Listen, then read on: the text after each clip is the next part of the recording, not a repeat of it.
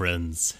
Welcome, ladies, gentlemen, enemies, to Watery Desho's stream of thought for episode 5, Cinco de Fivo of that anime that we're watching that I the title that I forgot for some reason, but it's come back to me, listeners. Dai Sato pinned listeners uh, for the spring 2020 anime season. I'm the subtle doctor. Uh, as always, the subtle doctor. That hasn't changed, sadly enough, for all of you. Um, I thought you'd be, I thought your name was now Bob or something like that. Like, what's going on here? That will make you Bub, and if we, we are, we would be the the little dragons from Bubble Bobble. If I am Bob, then you will be Bub. I don't know which one is the blue one and which one is the green one, but I'm happy to take either role. Honestly, I I love both of those little guys. Hmm. Well, if you're, you know, if I'm going to be called Bub, then that just makes it very confusing whenever Wolverine starts talking because that's all he ever calls people. Bub. I know. I what, mean, I've often you doing, Bub. I've often thought, what would he do if he sort of became close to someone called Bub, or if Bub just sort of floated into his life as someone who was in his circle of friends. He could not then just refer to someone as Bub, it, like just whoever, because there is a Bub proper uh, within earshot. So that on, would just be confusing it, for everyone. It depends on how long you hold the U. So if you're like Bub, then that's you know a person, and if you're Bub, then that's uh, you know a clear mm. difference. Yeah, yeah. I guess it would be like you know, like what if someone was called Chief? Like that was just their name, their first name. I feel, I feel like I feel bad for him for a start. Someone would feel like I'm so, sorry, sorry, buddy, sorry, Chief. first of all. Oh, but oh, I you know what? I, I haven't introduced you, my uh, illustrious cohort, uh, co-hostess. With nope, you're not a hostess. You're a host. That was a mistake. But we're gonna move on from it. You, this is uh, the hardest working man in pod business. This is the grandest blue. It's Shadon. Morning, everyone, and why? Yes, I did say morning. It is 18 minutes past five on a on Friday here, and what? Uh, yeah. Shadon has been oh, very kind, very kind as always to accommodate my scheduling difficulties. He has awoken in the vampire hours, we'll call it. You could have just you could have just said woke and left it at that. he has emerged from the chamber. He, he, has he has he is woke. oh no, no. Um, Shadon is woke. That's a, a, new chapter for the podcast. Unfold. This is the post woke Shadon era. Uh, get ready for it. Twitter, watch out. Uh oh. Uh, well, seeing as how we have uh, introduced ourselves, let's get to the episode here. Um, we're going to be talking about, like have, I said, episode five do have I don't, polls from last week as well. Sure, yes. Um, I don't have the episode title, episode five, in front of me. It is the Prince episode, however. Uh, but before we like start down that chapter, let's fully close out episode four, as Shadon said, mm-hmm. by uh, taking a look at the polls.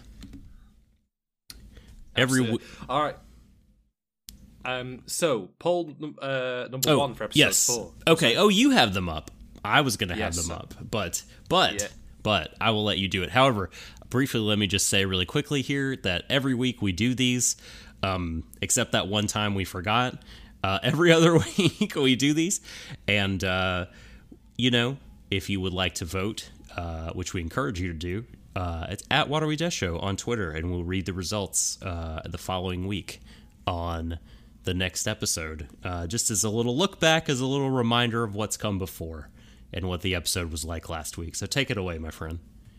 With pleasure. So, poll number one. Uh, beyond the Nirvana and Kurt Cobain references, how do you feel about this episode inserting other musical homages, such as Pink Floyd, Smashing Pumpkins, and Oasis? Uh, 44% of you said, keep them coming. 33% of you said you didn't recognize them. And 23% of you said you got them, but you didn't like them, uh, either the way they were implemented or etc. etc. Okay, you know question for you that I've had for a long time. I've thought about oh this. god, why, why, why are we doing this? What, what were we thinking? no, no, no, no, no. Uh, that's that's for off mic. That those those existential now, we, could, we, worries. we, we could do it now as after hours. Why not? Uh, the the actual question though, um, so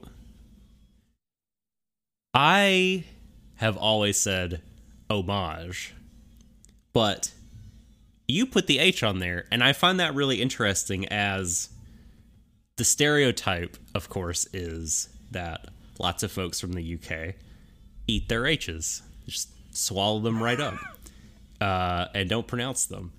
Uh, but we we do, and it's just it's. So have you always done that? Is it um I could not tell you.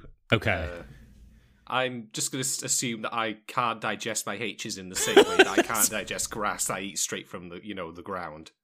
You know, Yeah, they're I don't have the necessary stomach for it.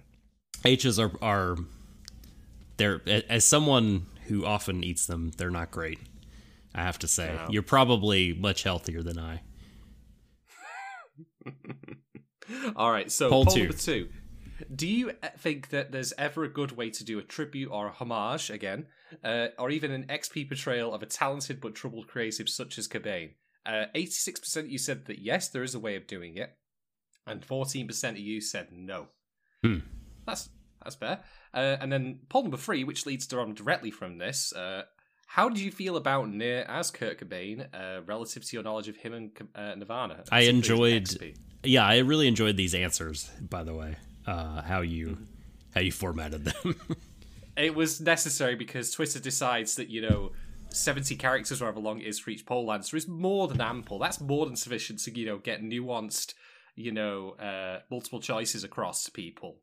It's like 25 characters or something really obscenely Actually, short. yeah, 70, 70 was overly generous there on my part. Uh, but anyway, uh, 50% you said no Nirvana, thumbs up emoji.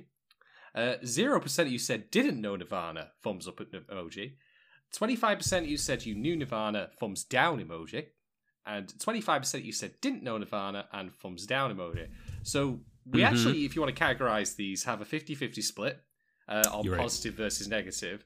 Uh, the only uh, intro, dis- the only different uh, spin though is that in the negative side of it, we had to split down the middle on reasons why. Where you either knew who Nirvana were and were like, yeah, Mhm. or you didn't know who Nirvana were and you were like, yeah. So interesting, very interesting. Uh, I wonder if we'll have a similar uh, poll this time around. In fact, I may as well replicate the entire format uh, for Prince, basically. Yeah, or sure. he's not Although he's not called Prince in this episode because I think Dai Sato, you know, like he's probably got enough on his plate now without legal action Ah, because because Prince's estate, like they are probably one of the few groups of people in the world who have trained like SWAT lawyers yes. who will smash through your window in full riot armor and serve you like you know a court summons for daring to you know either cover, copy, etc., etc. Prince's like musical history, or just or even his image, really, because Prince was you know in no small part about image, but we'll get to that later. Um, so brave of Dice we've been doing this episode, to be quite honest, especially given that. I'll just again point this out very quickly and not go into too much detail now. Like Nair was a kid. I mean, obviously Kurt Cobain was not a kid, at least not for a substantial part of his life. Uh, there is no way on God's green earth that you cannot immediately recognize Prince as Prince in this. Like, there's no like the difference between the real person and the character here is so much more minimal compared to Cobain to Nair in the previous episode. And I'm like, that's brave, Daiso. Like, I, I am literally surprised that, you know, there isn't a Zoom meeting being fired up right now that's just got Prince's estate on the end. Uh, you know, Yeah. as one entry, and it's just and it's just like an Illuminati face. There's no one there with like a robotic voice to say, Dai Sato, you have chosen to copy Prince's image. you know, some Deus Ex shit, basically. All right, Uh, Mr. Uh, Sato, episode- remain where you are. Do not leave the premises of your house. exactly. Well, well, he can't. No one can. No, that's fair. Yeah, right. I mean, what is? Yeah, true. Fair enough. But well, that'll be that then. Anyway, uh, poll number four: Do you feel Nia's portrayal was well handled strictly through the show itself, or do you think it relied too much on the audience's knowledge of Kurt Cobain to make them care about her? Thirty-eight percent you said it was well handled, and sixty-two percent you said it relied on the audience. And then finally, poll number five. Uh, Yeah. I uh, this one, my god, I. You know, sometimes you look back, you look back on the things that you've done, and you just you sigh. You don't even have to say anything. Like a sigh, you know, can be Yep. worth many words in its own right. Uh, so I'll let you all be the judge of this one. You could even maybe make a poll of your own on it, uh, which goes something like this: Will Echo ever hook up with Mew? And zero percent you said no doubt all. So poor boy, he's he's screwed. No one has Or that probably- absolute confidence in him. or, or, or, may- or rather, he's not screwed. But anyway, Hey. forty-three percent you said all platonic all day, Yeah. and fifty-seven percent you said only via the app. Who? That's that's what I thought you were. Yes, that's the correct answer. Is they've already hooked up in a manner of speaking. Uh, I I could apologize for that, but I won't. but you, nope, nope. Oh boy. Okay. Um, so those are the polls. Uh, like I say, we uh, will do those each and every week, and we will report the answers to you the following week. Once the live streaming uh, comes back, uh, we will have those up for you to vote live. That was the kind of that was the idea of them originally, and uh, maybe one day, um, you know, the world will be fit for us to live stream again. But it's not right now, so tough. You don't get it. Well, I mean, I'm I mean, I'm awake wait. at five o'clock in the morning wearing a dressing gown. I'm definitely not ready for live streaming right this second. I Some- wish some things, some wish- man was not meant to see. I really wish you had a webcam feed though. it's amazing. No, I'm, you you can imagine it, mate. I mean, oh. this Oh. is the Prince episode, so I suppose me wearing a dressing gown and if I had it smoking a pipe would be appropriate Oh gosh, or horrifying, depending on your perspective. Oh man. I don't Boy, okay, so what is that what are your pajamas of choice? Uh, I don't have pajamas. I wear boxes.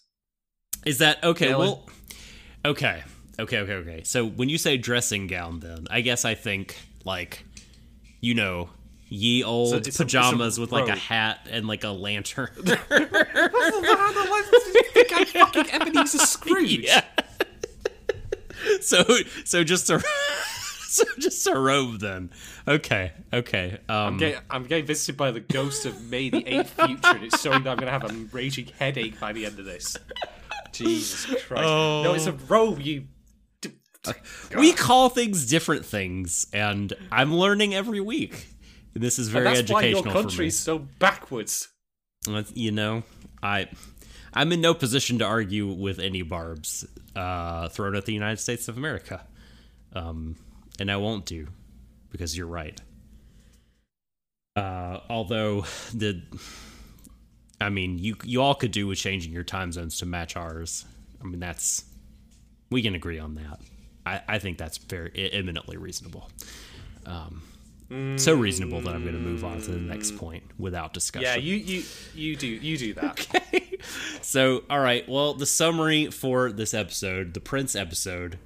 Um, holy cow! So it falls upon me to do this this week, and boy, uh, I'm going to struggle here because, unlike last week, well, like last week, I didn't take notes, right? But like, unlike last week, I really struggled to get into this episode. I found myself very distracted.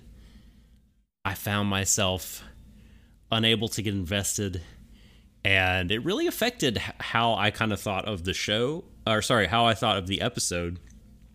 And well, and also the show, right? Because we're at the halfway point of the series, essentially. Um, is this 11 or 12 episodes? Or we got 12?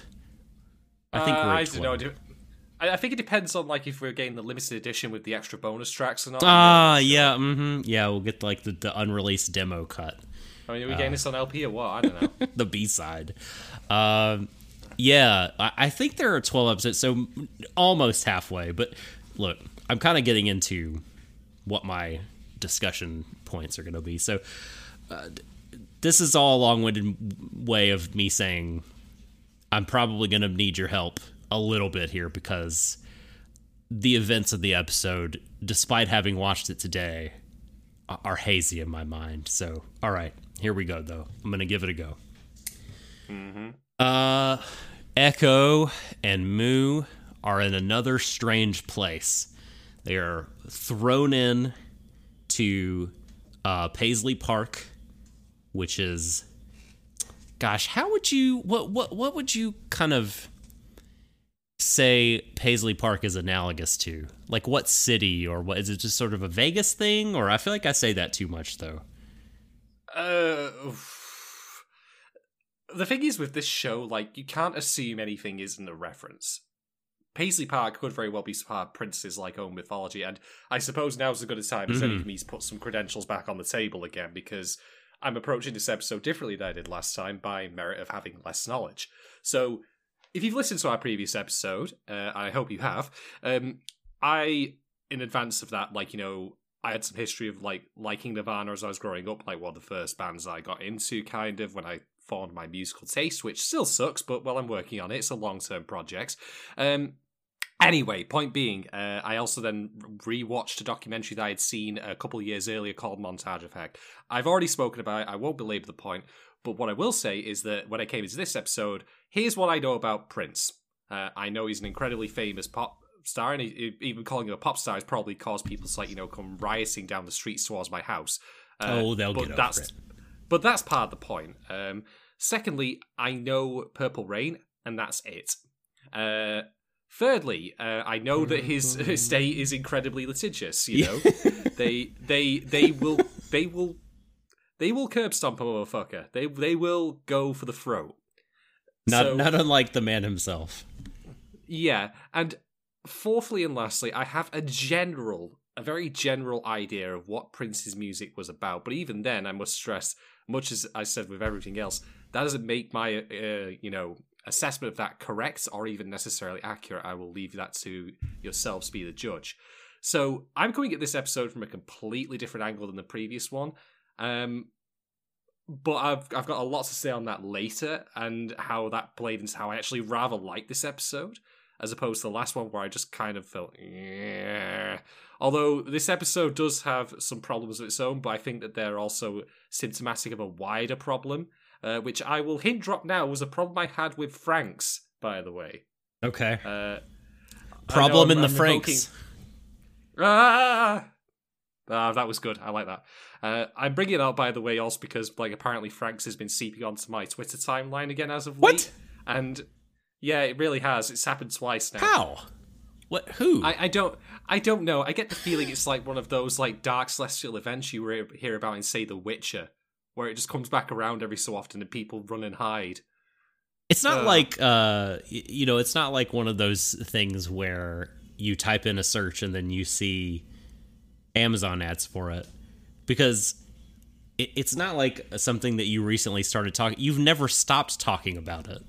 So what would be distinct now as opposed to a year well, that, ago well, or six months ago? Well, well, you know, I mean, I have like rarely, have ever, seen anything pop up on my timeline about it as of late. Yeah, only, that's what I mean. It's I, weird. The only reason I talk about it as often as I do is because it's a really, really useful like comparison point in so many ways of how to, you know, right royally fuck something up. Yeah. Um, in a lot of respects. So it's, you know it's like my uh bing my completed bingo card of critical points. Uh, one of those points which I will bring up in respect to this episode and the wider show that is listeners later. But anyway, uh, yeah, my knowledge of Prince very very minimal. I haven't even looked up the Wikipedia article. All I know is that yeah, he's got a he's got an idea, he's got a motif, and my understanding of that motif, which again is not necessarily the accurate uh, understanding of what that is, I think this episode did very well. Um, but we will get to that later. Anyway, I will pass the baton back to you, Doctor, to continue the plot summary. Sure. Um, and I've been uh, perusing the internet while you've been talking. Uh, apparently, Paisley Park, right, was, you know, so just to take a step back here and do the thing that you just did, uh, I would call myself a fan of Prince's music, but like, n- like I-, I would say that it's not in the same devoted way that I would be of say My Bloody Valentine, like we talked about in episode three, or uh, and the same level of interest I have in the person, despite understanding he's an interesting guy, like is is that's not there for me the same way it was with you, uh, re uh, Kurt Cobain, uh, f- talking about last week's episode. So, um, I, you know, it's easy to spot like you know the the that Denka is Prince because like you said he's got such a distinctive look and it's it's it's the look it's the purple and the the neck wear and uh the hair The- and uh, yeah, the symbol, uh, the the yeah, all the And all- of it. all the Like, things, I even mean- the mustache, Even the exactly mustache. the facial hair it's like yeah and i mean it's you know it's the same look that dave chappelle parodied when he did the true hollywood stories with charlie murphy about prince which i still find amusing to this day um pancakes. If anyone you've seen the sketch you'll understand. So uh but but i was looking at um eh, so i'm sorry i need to finish the point i was making which was I there are some song lyrics, song titles that I heard. I was very surprised that Party Like It's 1999 was not referenced. Like super duper surprised. But um they talked about Purple Rain, of course. Famous record, famous movie. Um if you haven't seen any Prince's movies, they're fucking wild. Like I don't often use this term um uh, because it's sort of someone else's thing. But Buck Wild, I think, is a great way to characterize the Prince cinematic oeuvre. Uh, Do, because do you mean the, the Prince Cinematic Universe? yep, the PCU. The PCU. the yeah. PCU is, is quite something. I mean, when you when you described his movies then as being book wild, I haven't seen them, but I again know probably about like the the most like basic level, like entry level pop culture knowledge standard about Prince. And even I would have to say, like, if his movies are book wild, then you can refund my ticket, please. They're very strange and compelling in a weird way. They used to come on. Boy, they gonna date myself here. They used to come on VH1. and just I thought, be I thought you were airing about on to say the television. Sci-Fi Channel. No, no. what if they, you know, uh, as wild as they are, I, they not quite at home on that network, but I, you know, um, VH1 was uh, a channel. How do you, are you aware of VH1? I know would, MTV, Yes, of course, I is am. Universal, but I don't know if you know VH1. Uh, yes, the Pepsi to MTV Coca-Cola. Thank you very much. This is a perfect way to put it. So we can now move on without dwelling on that. Um, I need to be tired more often. Clearly, I'm on my game right now. So Sign of the Times, Revolution, uh, Lovesexy, all these are like Prince record titles and um, but like the sort of larger world, you know, of Paisley Park, there were probably like a lot of references that the sort of devoted Prince fan would really uh, notice and gravitate to and think is cool. Um, so I know that that was his record label and also like his studio and also one of his houses. And also after he passed away, it sort of became like Prince's Graceland. Uh, you can for the last 4 years you you can't now of course because of the coronavirus, but um you could tour Paisley Park, and apparently it's a 65,000 square foot complex, uh, which is a sort of museum and such.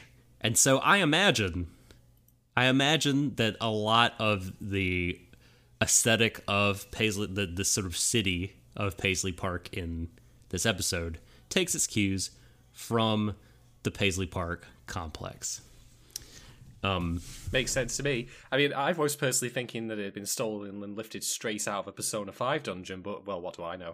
dude that's so wow that's oh my gosh i had not even considered that but that that's perfect that makes complete sense actually um but anyway, like okay, so we're at the very beginning here. Yeah, um, our our main characters are in this new city. As as we know, they're looking for Denka.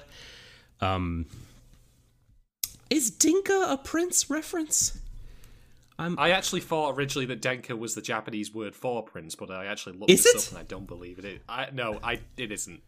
Uh, the answer to that question is look over there. I don't know. Who knows? Who knows? Uh, Um, okay. uh, you're missing out, by the way, the opening flashback before the uh, credits start. what was the flashback? Remind me. Well, uh, Denka's uh, it's what is it? Project Freedom, which has the Uh-huh. Pink Floyd symbol on it, and I'm like, okay, my theory is getting even more and more closer to being reality. That they're going to shoot a giant laser through Oh, a dude, Pink Floyd prism. did did you see the preview for next week? Yeah, we're getting it. It's got to happen. I mean, I'm, I'm sorry, but if you don't Mm-hmm. It actually fire a laser f- through that prism and like blow up a ton of like earless with it, or the new Boughton sisters, what are you doing? What Quit are you your doing? job. Just, Come just on. quit. Um, but anyway, uh, yeah, this is Prince like having a meeting. Uh, the Valentines are there, or at least Billin is. Oh yeah, the key's wearing the the crown still. Uh, it's like it's like I said. well, I mean, come on. If you've got the crown, you've got to wear it. You can't not. I'd be wearing that shit all the time if I had a proper crown. Just- Uh, but anyway, uh, they're having a discussion about this pr- plan to wipe out the others, and this, I presume, Project Freedom is meant to be the fest that the Billons have previously brought. that up. is correct. Uh, but there's a bunch of people from the town of Nome, uh, a very small place, I hear. Hey, hey, hey. is that where Uh, Jimmy's who- from? pass.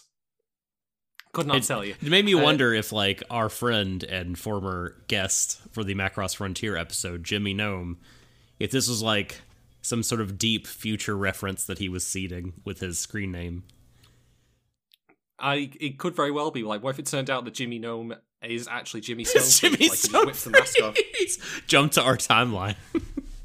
Oh man, Uh, yeah, that'd be quite a thing if you know, like Echo and Mew just open the door in like the eleventh episode and just arrive in the real world.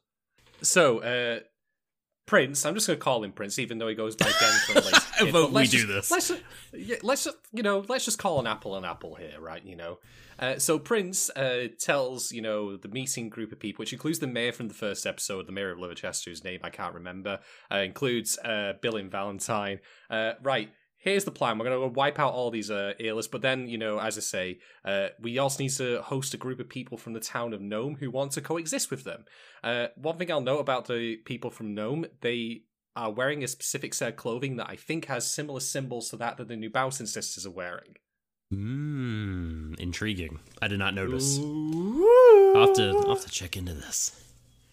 Hmm, yeah, get get your uh, get your spies on it. Mhm. Uh, but yes, Jimmy is part of this congregation here, and he says something to the effects of, "I don't feel love in your radiance." And I'm like, "Dude, you're talking to Prince. Shut the fuck up." I know, right? Come on, Like- dude. Jesus, Jesus Christ, he might as well have whipped his pecker out and slaps him with it.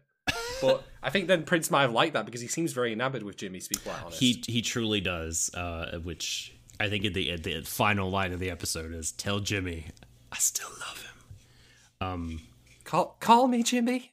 look, um, the f- so I googled Paisley Park, right? As I told you before, and uh, the first line on the PaisleyPark.com home studio hit from Google is "Love is the color this place imparts," and Jimmy freaking stone free gonna sit there and tell Denka, aka Prince, aka Kiddo, uh, that he doesn't feel his love. What? You, come on, Jimmy. Who are you? Who the fuck are you? Am I right? And then, I mean, I know that's the second worst thing he's. Uh, sorry, the, the worst thing he's done in the entire show. Second worst being actually ending the world. exactly. You you put those in their proper uh, order of terribleness. Thank you. Yes, exactly. Hmm. So, Carrot, take it, take it away, Doc. So, that, Okay. you get to the Uh, so the flashback, which I've forgotten, and but that's okay because they actually kind of talk about a lot of that toward the end. But anyway, so our boy and girl, you know, besties are uh, at Paisley Park, uh, and they uh, are finding work. Um, you know, I, I guess as part of like getting d- deep cover, the kind of thing that they did, like enrolling in the in the school to um to to get cover that they needed to find out about Jimmy last episode. So uh, they get they're grilled, they're interviewed, uh, and Moo is chosen to uh, work at hmm hmm what what do I hmm I'm struggling. What what do you is she is she you wouldn't call her a sex worker per se, right? But she like d- dudes come Wait a minute. I'm sorry. That's No, Don't don't leave off saying that. Oh, Jesus Christ. whoops. People Oh, people go to the place to s- sit and talk to her via a phone as if either she or they were in prison because there's a plastic sheet between them while they're talking on the phone. And mm-hmm. it's not like phone sex because why would you need to be in the same place? But that they also it's it's just not that. That's not what it becomes. But they ask strange questions like what is the number of love? Or what time is love? And she says oh i don't know two o'clock? And then the man says rainbow bridge and it made me feel y- like i was right, back in high school not understanding what the older boys were talking about because I don't know what the fuck all this means. Oh. Okay, okay. So to break this down, uh, this is a real thing, like as in like this praxis, this like setup. Um, I have not been to one before. Anyone asks? what are they called? I mean, I have Discord for that these days. uh, I I don't know. Uh, I know it's a real thing. though. Okay, I'm okay. fairly confident it is. But here's the way it works. Right? I think the intent behind it is that you can have this conversation with a woman, like you know, and you can ask her all like sexy questions, like "What are you wearing? Like, what's the color of your underwear?" Blah blah blah blah blah. Um, I think the intent is because you know there's someone just on the other side of the glass, but you can't see them. That plays into the whole erotic fantasy kind of thing. That's my guess. Hmm. I think I think that I think it's a feature Narbo, as I've said. Like I think it's a deliberate obfuscation of who's there, so you can like it plays with your imagination. So they couldn't see her. No, Oh. uh, at least I don't. Wait, actually, no. Hold on, they could. I because thought there was they- a point in which Echo. Yeah, sorry, I, I'm misremembering because there's a point where Echo and Moo like actually see each other through the glass. I think that maybe you can keep it down or keep it up if you want. I Yeah, yeah. Which did- I mean, that makes sense. I, I don't Whatever your pleasure Like, is. whatever your pleasure is. And the rest of it, the stuff that was confusing there was just like references to random stuff like Rainbow Bridge. That's got to be a Prince reference. It it must be. It must be. Uh, but yeah, I would actually would describe her as a sex worker if you want to use a very broad term, because like, you know, like you can arguably say that, for example, cam girls are sex workers. And is Oh, this for sure. far removed from, For sure. removed from that? I So I that's say, an interesting yes. yeah yeah i mean it's an interesting question philosophically that like has nothing to do with the show hardly at all right but i mean anyway uh let's just talk about uh what echo was up to because he was subjected to the same interview process although his interviewer seemed to be grilling him a little bit more um and he ended up get put uh getting put in uh, basically a field that he would really enjoy. Like he got to be tinkering with stuff. What did he do? What was he doing exactly? Uh, scrubbing floors. Okay, but he got to like, you know, get in there and flip switches and twiddle knobs and It's like it's like it's like working as a gentleman who cleans, uh, you know, cars at a parking lot. Like, hey, this this you know this Mercedes here, this Audi, it's pretty Hmm. it's pretty swish. I'll never own one, but I get to clean it. That's something. That's the way I describe it. that's a good yeah that that works for me. So, uh, but they get put in the same dorm, Moo and Echo. Uh, and they're not entirely happy about it because they had a bit of a fight. Turns out, um, Moo went and spent a bunch of money uh, without asking Echo, but I believe she spent it on something for Echo because he was complaining of some kind of ailment, right? He had a back problem. Yeah. Yeah, and uh, she, you know, bought him something for it, and he was upset that she spent the money, so they had a bit of a fight. Uh, but, you know, they're, you know, in the same room, so uh, they are mildly annoyed about this, but uh, they eventually get over it, I think. Um, and gosh, so they they go about their day doing their jobs.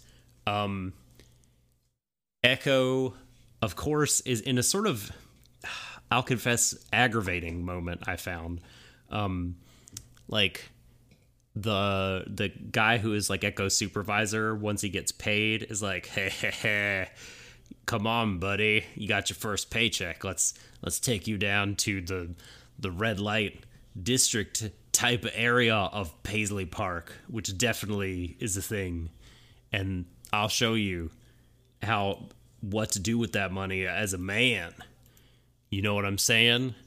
Cause I'm gonna now do some innuendos because they're real good.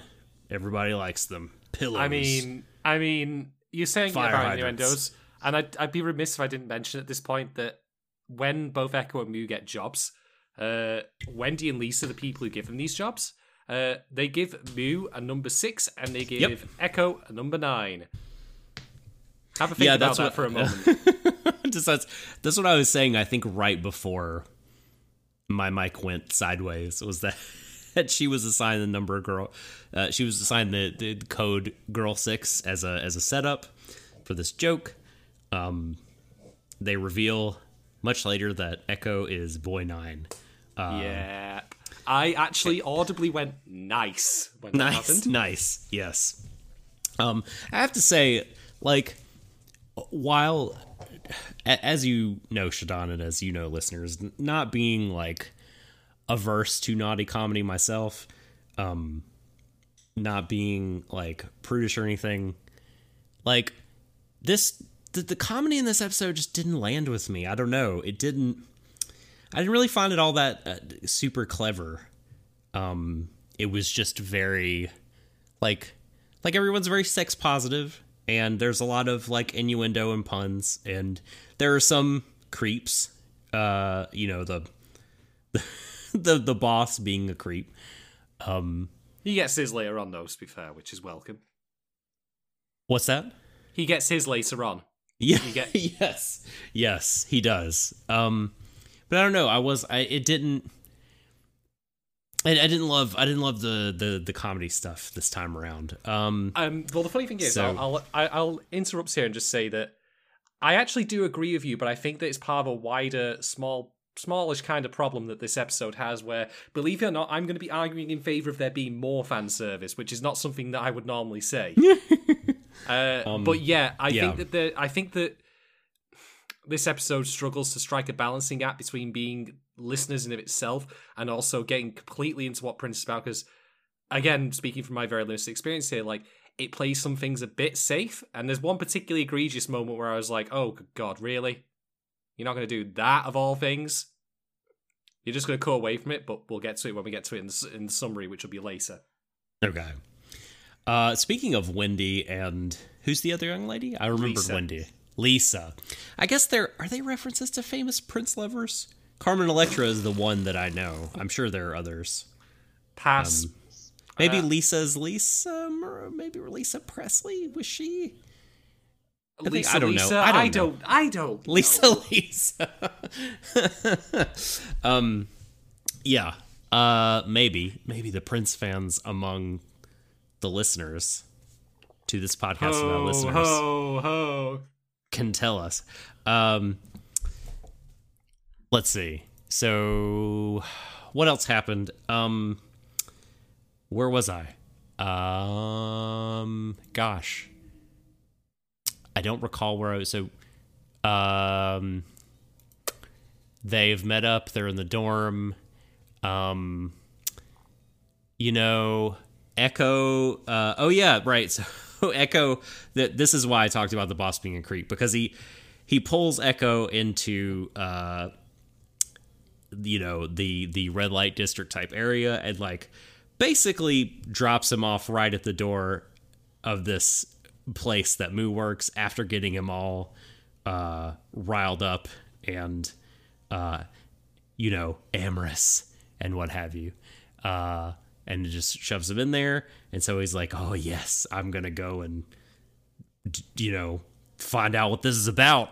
And then he sits down and it's Moo, and so like, what? They say Gak, which I didn't know that was the thing that you said when you were surprised. It's more of a Do you sound ever say-. I, I don't say. It's more of a sound Gak? effects. No, I do say gax occasionally, but only with disdain. Uh, anyway, So um, I have yeah. to say, like, I was very surprised that Echo didn't pick up the phone and just say, um, uh, "Yeah, actually, can I get uh, two portions of onion rings? Can I get a pepperoni pizza, dollar kebab?" You know, I feel like that would have been in the spirit of him to have taken it completely innocently and just said think stuff like, "What do people do on the phone?" Like normally. Yeah, yeah. Well, I mean, I guess despite being uh, the innocent that he is, he's not a complete idiot. You know what I mean? Like he knows where he is. Uh, sadly, he doesn't really know too much more than that. Uh, but so anyway, um, what else happens in this episode? Uh, Prince, you know, longs for Jimmy Stone free. It's Oh, like before ah, you before you go any further, Doc, uh, at the end of that scene where he goes to the phone call, um, he actually like ends up calling Mew by accident, and that results in her admonishing him. Uh, Yep. which will be important for something I will discuss later. But she says like men, like. So know, yeah, this uh, is what I mean. This is what what I said was frustrating about it is because you know she she says the thing that's true, like ah, like you you know you men like you get your paycheck and then you rush right here to a place like this that I am working at, um, and you know that's all fun, but like it's sort of not his fault, and you know I don't know. He just gets kind of stuck with that. Um I, I feel like the responsible party here is his uh, shitty boss but um but whatever yeah um she she's upset with him like i said it because it is moo that uh he encounters here and you know she's like well what would you done if it had been someone else um and all that sort of thing and he's I sort of imagine making you'd have ran, excuses ran for it. away. it's a have weird ran away. You'd have run away in terror. Probably. Uh, it's not. I don't know. I did not enjoy this part of the, the episode at all. But anyway, at some point, uh, it cuts to Prince himself in um, a creative outfit uh, in a bathtub, you know, that is a very sort of classic bathtub with like flower petals along the surface of the, the water there. And he's thinking about Semi-skim Jimmy milk. Stone Free. yeah, it's, it, he's, he's he's in his breakfast bowl. Yes. the the 15 hour was it 15 days and 7 hours he spent with Jimmy so he definitely has that down. Uh and uh gosh. So Moo and Echo end up fighting the the two ladies that have been their kind of liaisons with uh getting into working for Denka um, and it's Wendy and um, Lisa, as we said, and they are like the First Avenue Corps or something like that. Basically, they're famous Yeah. uh, players, and they fight them. The uh, they being Echo and Moo fight them and get trounced pretty easily, and uh, I think that they're about to get kicked out of Paisley Park, but Echo begs to let them stay. Said, please, please, please, we really need to meet Denka. Let us fight you one more time one week from now, and we promise we'll do better. We won't lose. So they make it a big spectacle. They sell tickets and everything, and uh, they do the fight. And Echo and Moo win this time because they're, you know, in sync. Um, I don't really know kind of what has happened to like change, uh, but we'll talk about that, I'm sure. Um, Um, what- one thing I'll what's talk about changed? right now, uh, by the way, is that I like. if you've ever watched Transformers, the movies, like a common complaint you'll have uh, or you'll hear with them is that the robot designs for most of them, uh, say for perhaps Bumblebee, the specific, as in the movie, not the character, because the character design in the other films is pretty shocking. But they're all really visually noisy. Like they're just stuff taped onto stuff over and over, and they look like impossible to follow. And I won't belabor this point, but I had the same issue here with Wendy and Lisa's robot it Hmm. was way, way too crammed full of stuff. Like, there's not really a clear profile to it. It's just got speakers. I'm like, what the? F- this is a mess. It was just complete overkill. But I'll say no more than that because, well, I've made my point. Yeah, well, it's like on the one hand, a a prince mecha.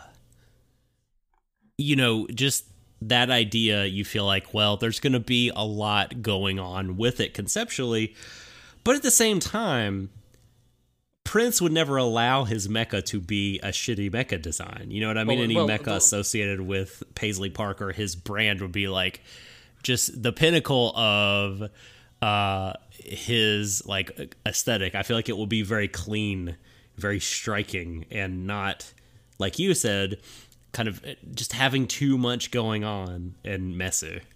Well, the thing is, he does because that's not his mecha. He has his own, which we'll discuss a little later. sure. Oh, right. Well, I guess I mean what I mean to say is that that that mecha I it is sort of associated with his brand because those ladies work for him directly. Oh shit! Do you reckon they're gonna get sued by his estate? Yeah. right. Um so anyway, yes, I I agree with you about your robot complaint here. Um so uh, uh excuse me. Also at some point in the interim between the two fights uh or maybe it's after a prince basically tells uh Echo and Moo you know about his encounter with Jimmy and it turns out that you know Jimmy didn't want to be a part of the big plan to get rid of the earless and the gnome people. Uh, he was like, "Hey man, we're all the same. We sound the same, bro. It's all good." And Prince was basically like, "Well, you're fucked. the plan's in motion already." Uh, so Jimmy of uh, turned against the rest of the players and you know sided with uh, the opposition, and so the operation was a failure. And Prince has been longing uh, for the last you know ten years to see Jimmy again. But the coming of Echo and Moo has kind of made him realize that oh gosh, a whole decade has passed here, and I've been stuck. And my time has passed. It's these kids' time now. They're going to make something new. I need to be moving on too to make something new. Um, and uh, turns out also uh, that Jimmy is the sister, rather the brother, excuse me, of Moo. There is. I mean, Moo. we had I had basically this like rotating like uh, wheel of fortune board with all Uh-huh. of the labels that would apply here: uh, sister, clone, daughter, you know, etc., etc. Uh, and eventually we found it, so we got there in the end. But I mean, that was like as obvious as day that there was some connection Yeah. between the two. Indeed. By the way, I won't get into this because I feel I should save this discussion for when we get to the end of the show. But the whole idea of like this Prince character saying like my time has passed, it's time for new people in a show which in of itself is struggling at times to have its own identity beyond the very people it's referencing. Uh, is that irony? It feels like it's irony. it me. might it might be it might be irony. Yeah, or, or- even maybe If a little you're- hypocritical. But uh, then again, actually, hypocrisy is a is an idea in this episode that I will discuss in a little bit. So maybe that's the point. Who knows? But yeah, I you can't really make a statement like that through a character isn't himself like you know basically a real person just adapted into anime form. You know. But anyway, that's a discussion for the end of the series. I think. I guess so. Um, did I miss any really big points? I don't know. I think I hit most things. That's that's all I got for, for the summary. That's pretty much all we need to know, really. At least uh, any of the other more specific stuff is just like window dressing. But yeah, you are correct. Oh, uh, I'll mention by the way that they are indeed going to Gnome Country at the end of this episode, and the map of it is Ah. uh, is Yes's roundabout cover.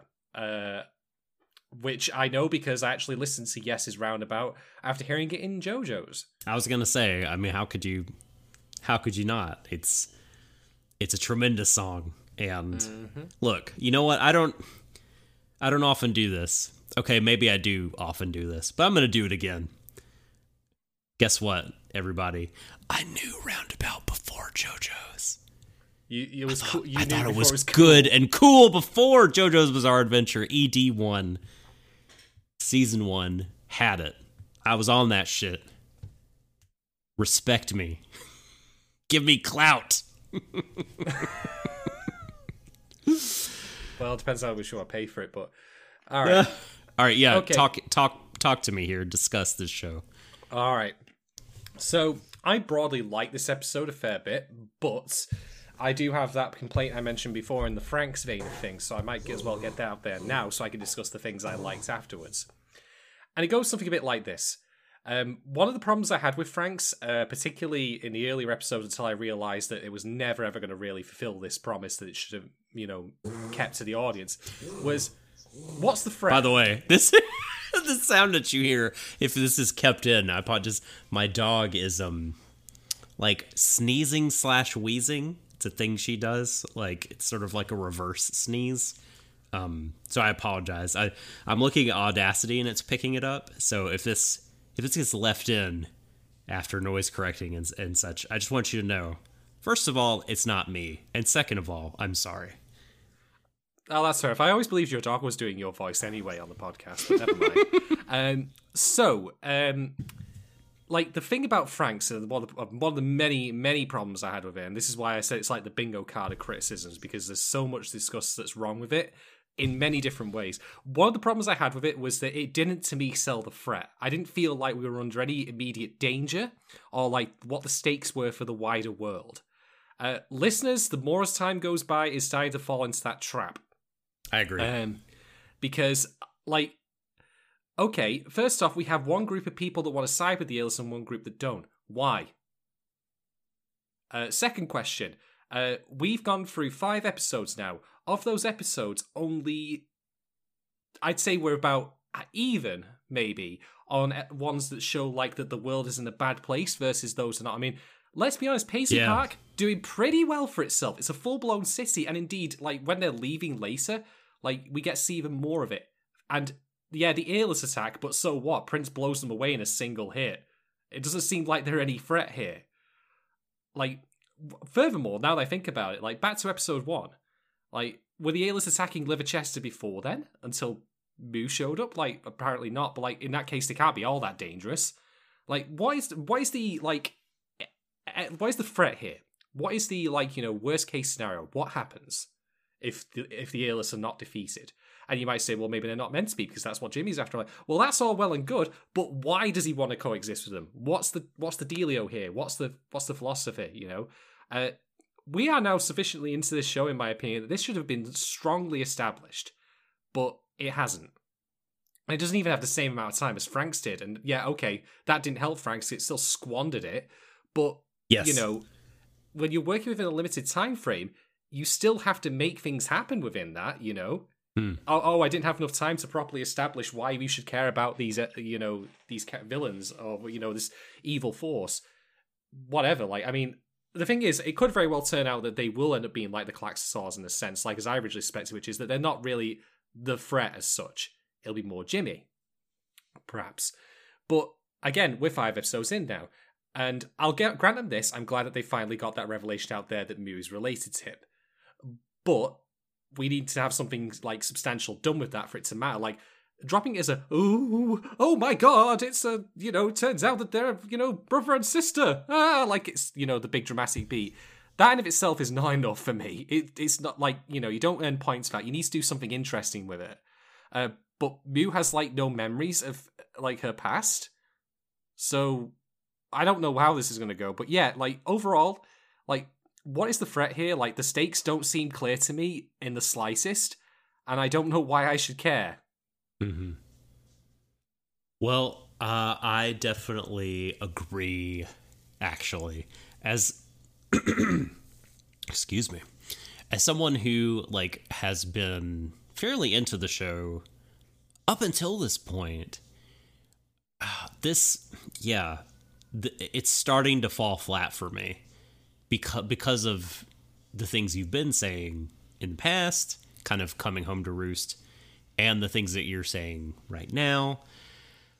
I understand kind of establishing um, an existential threat like the earless um, initially as kind of a vague thing, um, but boy, they just I don't know they we haven't really seen too much of them, and they they're not really playing too much of a part in the show. I mean, people are talking about them a lot. Um, and maybe this is all the sort of part of the point, but but I think it it just it, it, even if that's the case, right, and we see that on the other side of the show, like ah, that that was part of uh, the deal, like you were saying that uh, they are just sort of furniture of the world, and the real antagonist is Jimmy. Um, it's it's just a, another kind of it, it feels like um sort of a loose thread. It feels like the show just sort of not not delivering, not being interesting enough, not not following through on on things. Um, this episode f- feels I don't know. I needed. I think I just, especially after last episode, which I generally enjoyed, I did. I, I think I don't know. I just needed some forward momentum, and I just don't think we got any. I mean, we learned a tidbit at the end, but like, I just didn't find everything before that like entertaining. I mm-hmm. really just didn't. I was not uh into what was happening to the characters. It, it, this episode made me like question Shadon, like why do I why do I like these two characters? Like what's what's really there uh, with them and what's really there between them. Like I thought, I thought we were kind of getting somewhere with that, but like I don't know. This episode, I was just thinking about it, and it all after after watching and just feeling so unable to get into it, I just felt pretty hollow, and I was like, maybe this show is just hollow. Like maybe there's not a lot of meat on the bone, as you often say. Because well, like it, a, a great example of like it's almost a microcosm really of what I feel like the show is not not really earning. Like the, between the two fights with um, Wendy and Lisa, it's really unclear to me like why they lost the one but won the other. They being Moo and and Echo. Like, what about their relationship change? Like, how did they harmonize? How did they? They face each other. I mean, they talked to Denka for for like a second, and he was like, "You guys are doing great." it's not about your balance. You need to face each other. Like he told them a thing, and then they got in there and beat these two famous persons. I don't know. It just wasn't enough. Like, and this whole episode just felt like rushing around for for such little payoff, man. Hmm. I don't entirely disagree with your feeling about the fight there, but I think that there are some visual cues to it that I'll bring up later. Um, but I would also again agree that oh yeah, we did kind of abridge like the whole time frame here. I mean, a, a week passes between the match and the rematch, but that flies by in like two to three minutes. So it doesn't really sell like, as you say, that there's been much of a change in what's going on between the two of them. I don't even think we see them again at the dorm after like you know the first fight. Mm. Which would have been a moment they could have put in there, like where they could have gone, like had a massive row, like why why did we screw up? Like you weren't shooting the amp properly, like no, you missed your kick or whatever. Like you know they could have had a massive row, and then that would have been the point where they came to some mutual understanding. Uh, because this episode does have a theme about it, and it's something that ties into Prince's aesthetic, which is duality. But I'm going to discuss that in a little bit. Sure. Uh, but I think that I've, having heard what you said there, Doc, I think I've identified, to me at least, what I think the problem is this episode, as much as I liked it, and the previous episode, much as I didn't like that one, were too overly indulgent in the mythology behind the artists that they were like looking at, uh, Cobain and Prince. The Valentine's one, that to me felt like a more optimal blend of actual yeah. like listener specific world building. Um, it wasn't for also, for example, set in this like magical, like you know, uh, completely secluded uh, business as usual academy or city Like it was the Valentine's airship, which still had that kind of post-apocalypse world-wandering sense to it. But I think the moment we got to the Academy in episode four, like a lot of that mystique kind of disappeared from the show proper, where, you know, that it was the end of the world just kind of didn't feel like anymore. Because there were Mhm. kids going to school fairly normally. And this is only more problematic with this episode because there's a full blown fucking city.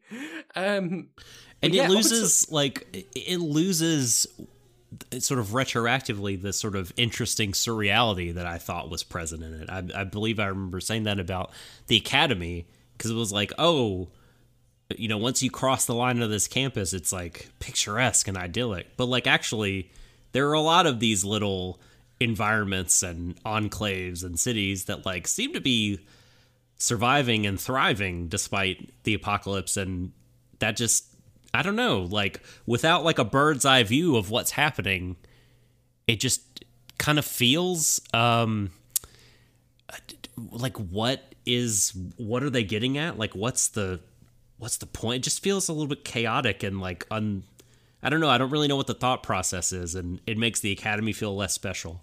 But I interrupted you. Please go on. I'm, I'm going to basically describe it as the reverse Fallout problem, which is imagine if you leave a vault in Fallout and everything's fine.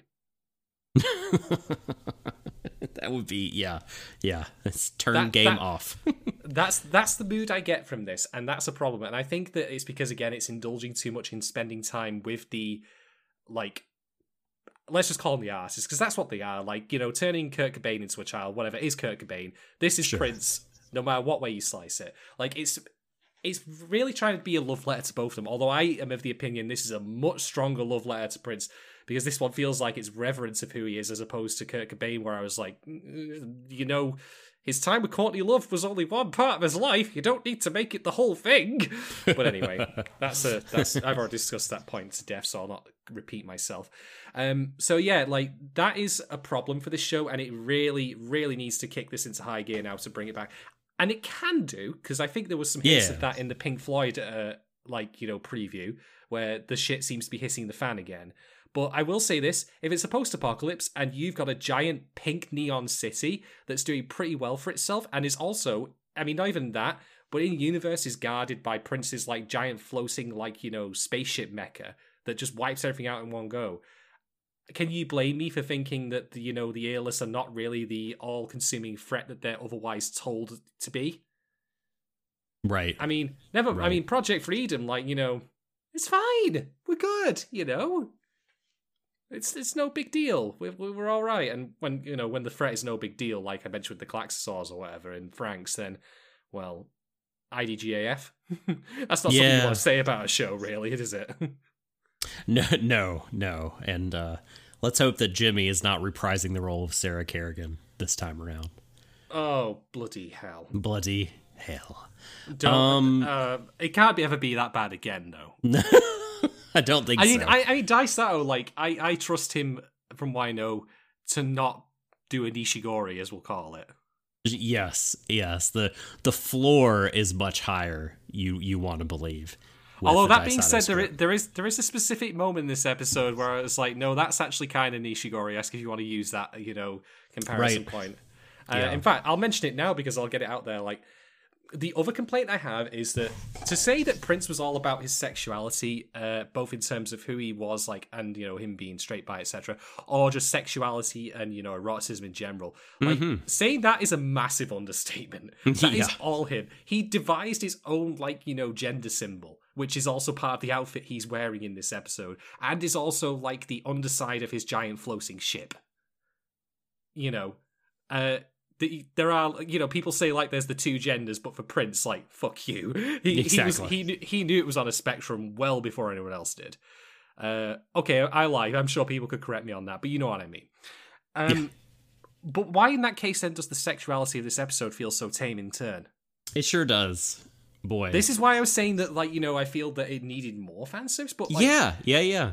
which is a crazy thing for me to say. I would normally never be in favor of arguing that. But the thing is, like, when I've said in the past that I hate fan service, what I hate about it is when it's put in there for no reason. Like, it's just, you know, you're having a conversation and suddenly it just shows this, like, girl's, like, you know, tits flying out somewhere, or she's wearing a skimpy outfit for no reason whatsoever. Like, I, I mean, it's like the classic, you know, oh, male character, male barbarian wears full plate mail, female barbarian wears plate mail around the boobs and the you know undercarriage, that kind of problem. Mm-hmm. Uh, but here, like, this is the Prince episode. So why do we have like you know Wendy and Lisa moving to you know make out of each other and then we cut away from it? Why not show that? Uh, they probably should have. Uh, yeah, they they that would have been that would have been the move. And It, it would, yeah. I agree with you a hundred thousand million zillion trillion percent about the just everything about Paisley Park was yeah it it it, it was almost like it wasn't yeah like it was sort of like it was sort of red light districty but like i don't know it didn't it just it, it didn't have like that like extra special something like it didn't feel weird enough you know and i think as a diversion which was largely what the episode was they were going off the beaten path or the, their sort of path forward to figure out some information they being again Meko. Meko. Uh, that's their ship name, Meko. um, like I, I would have loved for if it had been like you said more, more sexual, but like it, it didn't have to like be, It'd have to be crass. um, like uh, sort of how do how do I put this? It could have been more dreamlike and hazy and b- been more sexually charged and they Yes. didn't have to didn't have to like you know i'm not saying they have to like put like boobs on the screen like full full on like there's like creative ways to do it and and ways to get that that sort of ambiance and that air and vibe across without uh sort of you know cheesing off the tv people so yeah i it it didn't I don't know it didn't it didn't do enough. It felt uh it felt a little like a cheap a very cheap kind of imitation. But like it, which is which is weird, you know, because and unfortunate because like you said you definitely can tell that the people behind this work love Prince. Oh hell yeah! Love Prince. Yeah, I mean, I like when I was talking about Cobain last time. Like, if I was asked, like, do you think that that episode like was reverent of him, like, or you know, a love letter to him? I would not be able to answer that with any certainty because I do think there was some of that that was very questionable. This to me feels a lot more like it's actually, you know, very, very fond of him. But I think that there are certain things that are tying their hands here. Um, one thing I want to just expand upon what you discussed there about the idea of being sexually charged, like let me just offer you an exercise here. And if you Yukonon's listening in particular, I know that he's definitely able to do this because he can draw. Like, okay, imagine you're drawing an anime character, and imagine you're drawing them like for fan service purposes. I'm going to contest that that doesn't automatically make them sexy.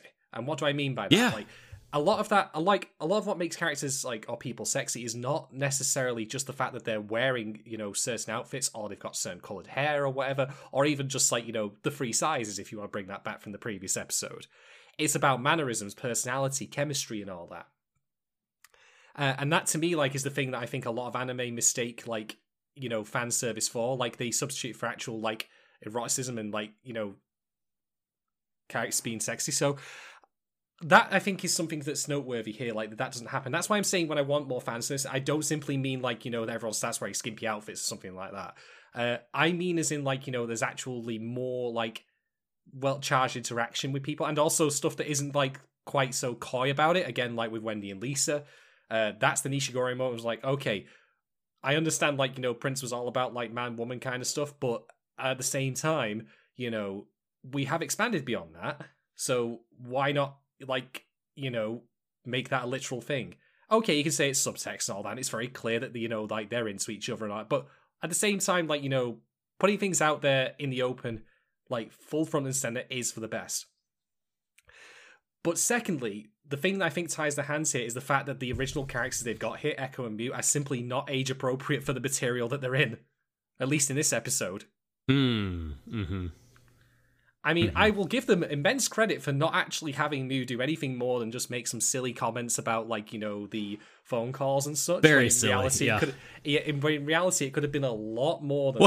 what did she say? Like one time, she's like, uh, like a person asked like what she's wearing, or like a like a she's basically asked a question that requires her to give an answer of like a sexy like smell or odor. What, what, like, what, what gets you going? Yeah, something like that. The smell of grilled beef. hey, I mean, I, have been to some Korean barbecues. I'd agree. Just saying. Definitely mouthwatering. Um, mm, absolutely. Yeah. But yeah, I think that, that in some way, like, I mean, you yourself said, like, why is he taking Echo to this place like he's innocent? Like, that's a valid point. It's entirely valid. The characters are not age appropriate for this like setting, really. Um, that's not to say you can't ever do, you know, stories. Again, like I've said many times, doesn't mean you can't do stories that aren't about that.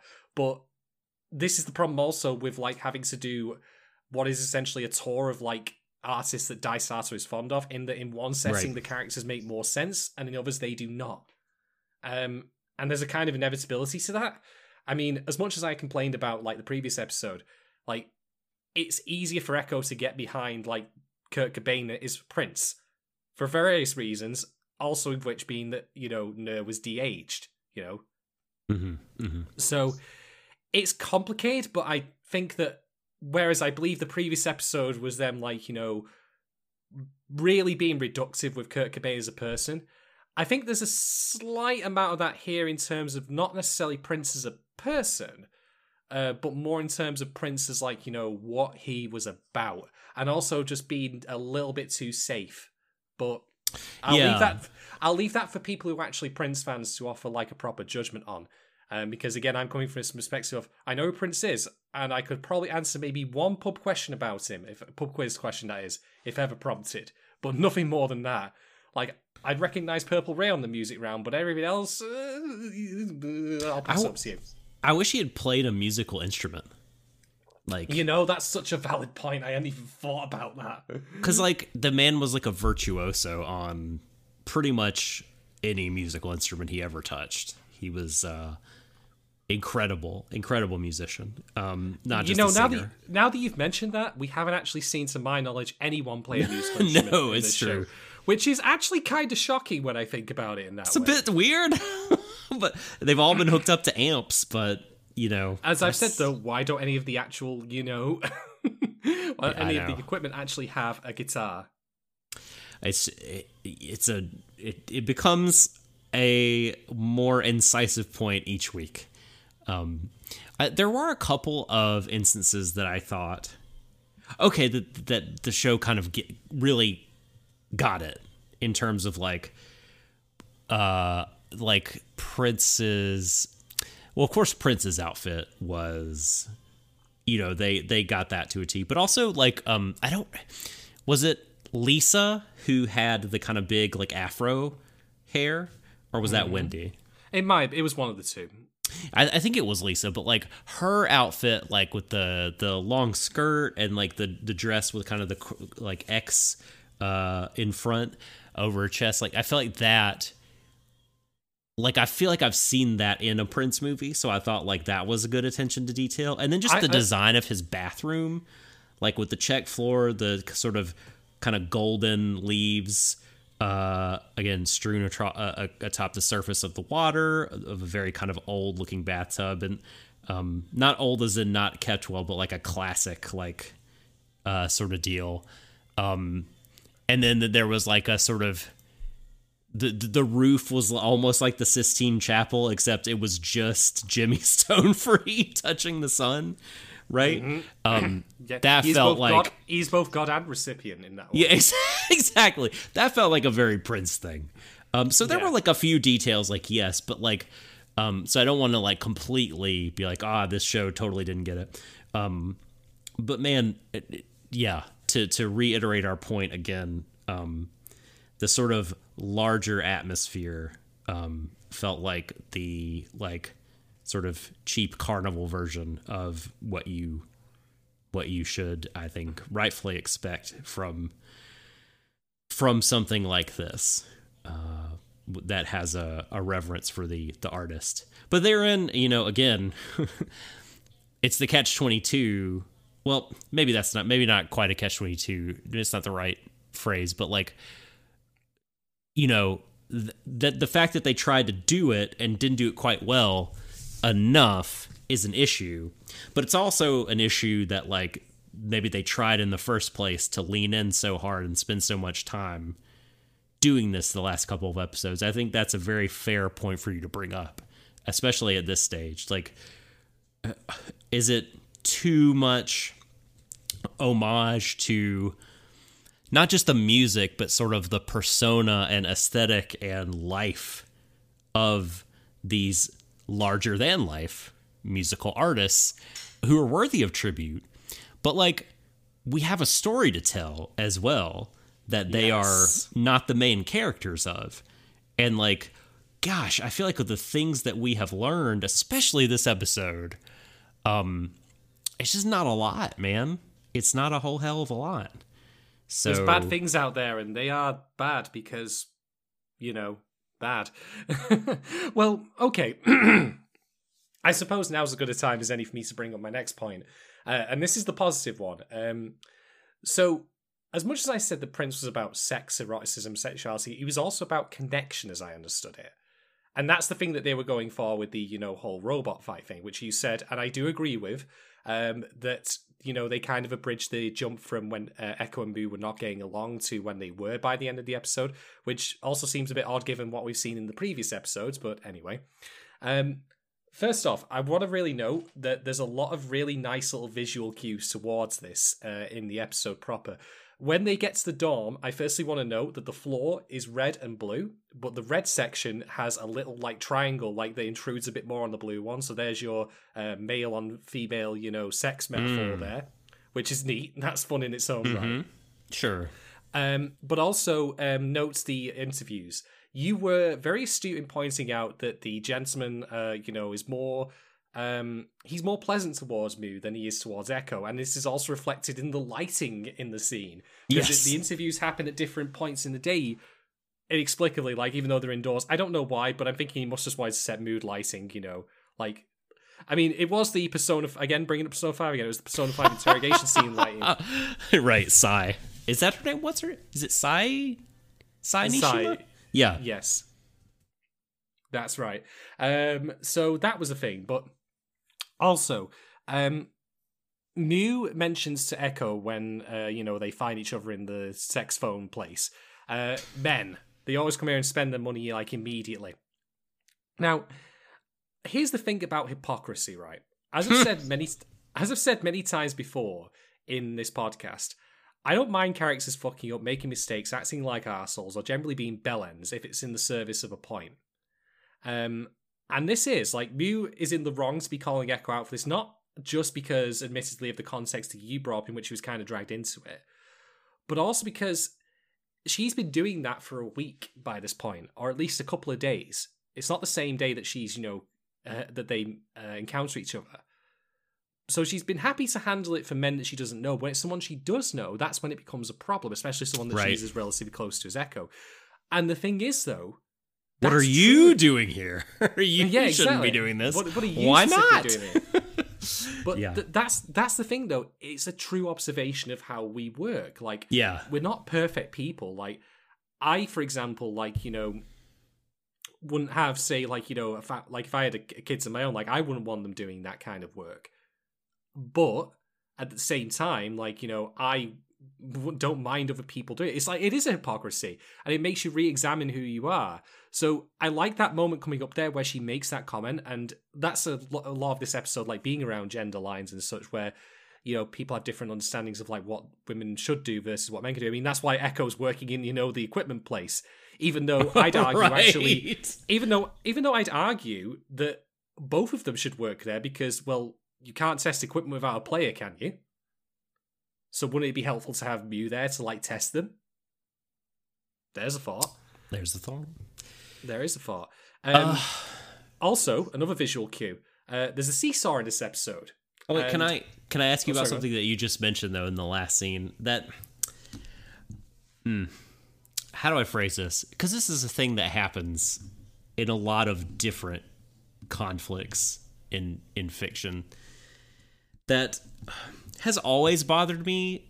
Um, sometimes more, sometimes less, but I always it always just kind of eats at me when. So uh, like you said, this moment between Moo and Echo and her kind of getting mad at him hypocritically, like it feels like and maybe this is just me like reveal uh, you know, unmasking revealing my true colors. It feels like the jokes on echo here. And like it never comes back around to sort of say hey it you know what? I, sorry like you're good. Like or you know i was making an assumption about you. It's just sort of like Mu says, you know, oh, like you are like a dirty guy and you're coming to these naughty places. Ugh, typical man. Uh, and he makes some sort of excuses that like don't really address like the core thing that like oh i was basically drug here against my will when my boss took my paycheck and drug me here and kind of convinced me along the way that it was a good idea. Um it's it just hit it just hit me in a really odd way because like I don't I mean she's not like wrong necessarily out of hand and like saying there's a lot of people that that do this and that's whatever. Um but I don't know. I don't know man. I don't know uh I think I think the issue here is not not necessarily that the show is being mean spirited towards Echo, but for that moment to happen in which they, again, I agree with you though, they should have really had a moment after the fight where they had an actual fight amongst themselves, uh, and then they reconciled, like to make that clearer. That should have happened, and they could have addressed that point as well. I think this is just an issue of trying to compact this into a single episode. Yeah, well, this happens so often, and like something like this, there will be God. There's so many anime romances that like a misunderstanding will occur, and then like the two people will come together without actually working through the the misunderstanding and without actually figuring out it was a misunderstanding. It's okay because the audience knows it's a misunderstanding so we don't actually have to spend time working it all out the characters. And that's always really bugged me for some reason. It could just be my personality. Maybe it doesn't bother other people um it is a fair but, criticism. but what we're talking about is I, I think like Mu and Echo's relationship, I just I'm really not happy with the place it's it's in. I I think I mean they they kind of we see like these like snapshot glimpses I feel like of at different points they are on on in a timeline. Like they're mad at each other they're kind of okay they're mad at each other they reconcile and that's like accurate, right? I mean, that's how relationships go, but like it doesn't mean anything to me watching the show because I don't I don't see um I don't see the coming together and the breaking apart in a way that's not in like a super truncated flashback or in a way I'm supposed to assume happened because Prince told them something. Yeah. On top of that, something you've just made me realize is that like do you remember back in episode two when Mu thought she murdered Echo? Yes. And then that was referenced in episode three. Wouldn't that have been the perfect thing to bring up as why they're having trouble, like, still connecting here? Mm-hmm. mm-hmm. Like, if you. Mm-hmm. Like, the, the pieces are in place here, but it feels really like you could have just parachuted yourself into this episode after episode one. I know. Yeah. Yeah, yeah, yeah. I don't disagree. And it it contributes to this overall feeling I have like is the show planned out? You know what I mean? Like are are is there like a big master list of details that have been revealed and like plot points that we need to come back to or is it just sort of I don't know, the fact that like these very like important points you're bringing up important events that happen in their lives are just sort of not incorporated into like the future growth and not not reference. I don't know, like it just it makes it feel rushed in a different way. Like it makes it feel not put together well, which is a separate complaint from the fact that like it feels rushed because it, it's just the events themselves that are happening feel rushed because they're trying to do so much in the episode. Yeah.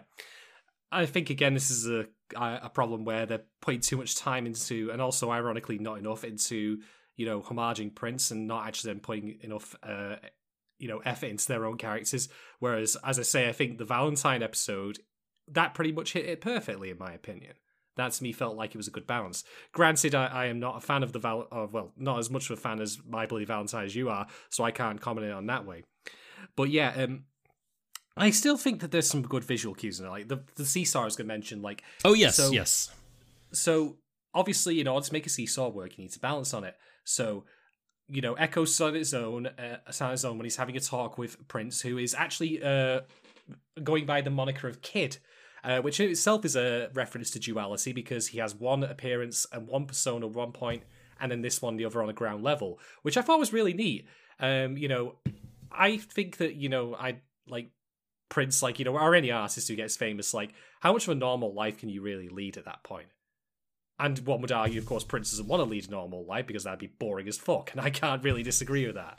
Um, but I like that he was able to just simply go walking among the streets as kid rather than everyone recognizing him. Although how they didn't, I will never know. but the point still stands, like you know, again, you've got that duality of I'm like, you know, the big artist kind, the big player kind of guy, but I can also just be myself, like, you know, walking down the street. That's nice. But the seesaw. Uh, so Echo sounded on his own, of course, when Prince is giving him this discussion. Uh, I believe it's after the fight. Um, I can't remember offhand, unfortunately. Um, and obviously, since Mew's not there, like, you know, the seesaw is out of balance. It doesn't work.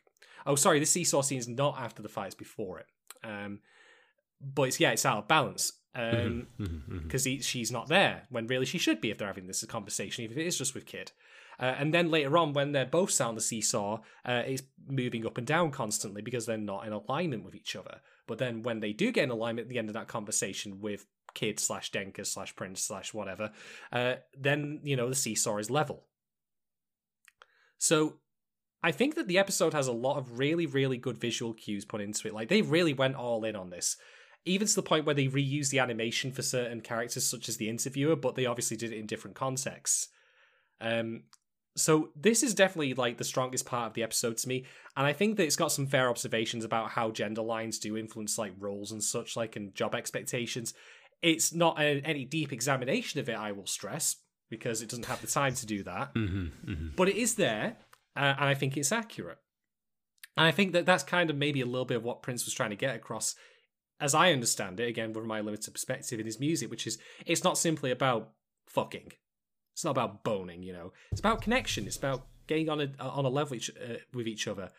And I think that's also why the hypocrisy element from Mew is important because it is true that gender roles like you know shouldn't really exist. Uh, there shouldn't be you know like any condemnation of a guy just because he takes his money and goes speaks to a phone phone girl. But at the same time, she shouldn't have been put in that role to begin with. She should have been stuck with him, in my opinion, doing what would have actually been most useful. So yeah, go figure. Uh, yeah, yeah. I guess like eh, back to that. I mean, it's like I I guess that I feel like that's admirable.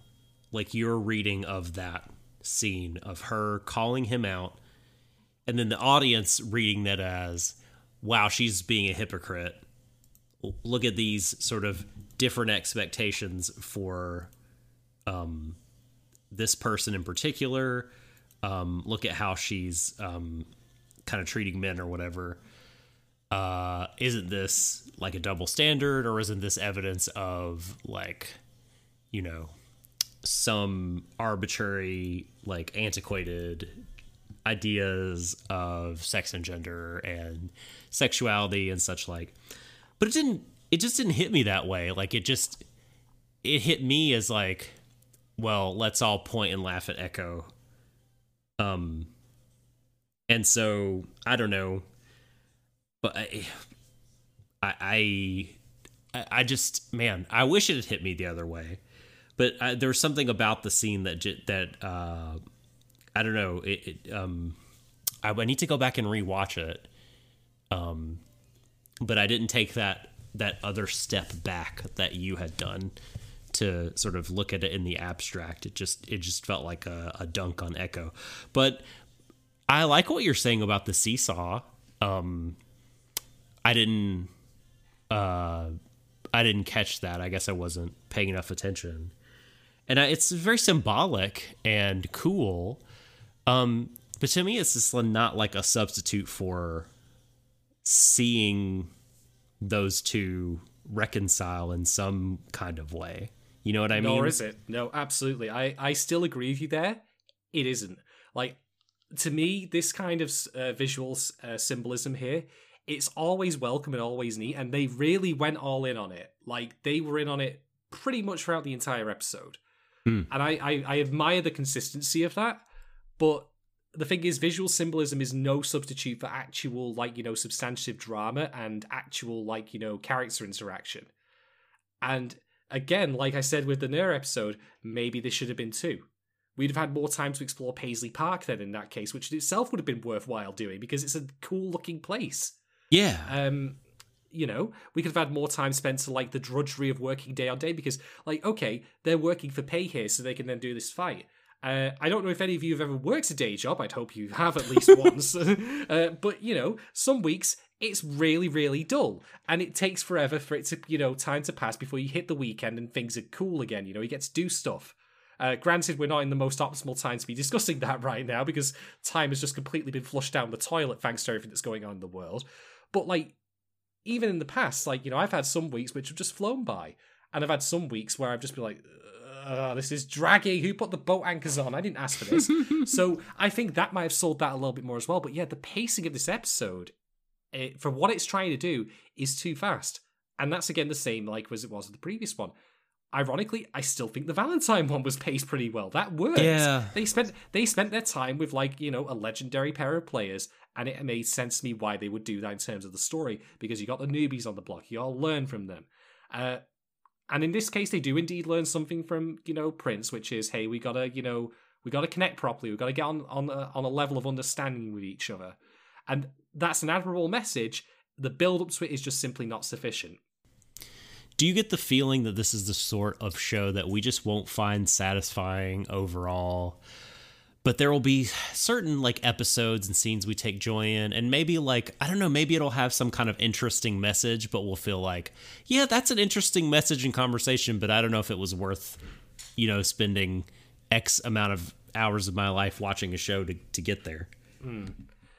I think that listeners, honestly, I feel for it because I think it's fighting a real uphill battle here. By which I mean, it's one of those things where when you reference like artists so heavily, especially older ones, I should stress. I mean, I still stand by my point that as much as I do admire all the artists that have been putting this so far, like for a modern audience, they may not necessarily know them. And I, to be honest, don't think the show has done that good a job of like necessarily signposting like where the music is or who these people are in reality beyond maybe Prince, I suppose. But even then, like, I mean, you know, I said before about JoJo's and Roundabout. Do you want to know how I found what Indeed. Roundabout what, like was in that song? Uh, because it was What's actually that? referenced the credits at the end of it. Like they'd officially licensed it, Mm-hmm. so I knew what it was and I could go look it up. But there isn't really such a thing here as that. I'd say you'd have to know You know what? Wow. Wow. That you're so right.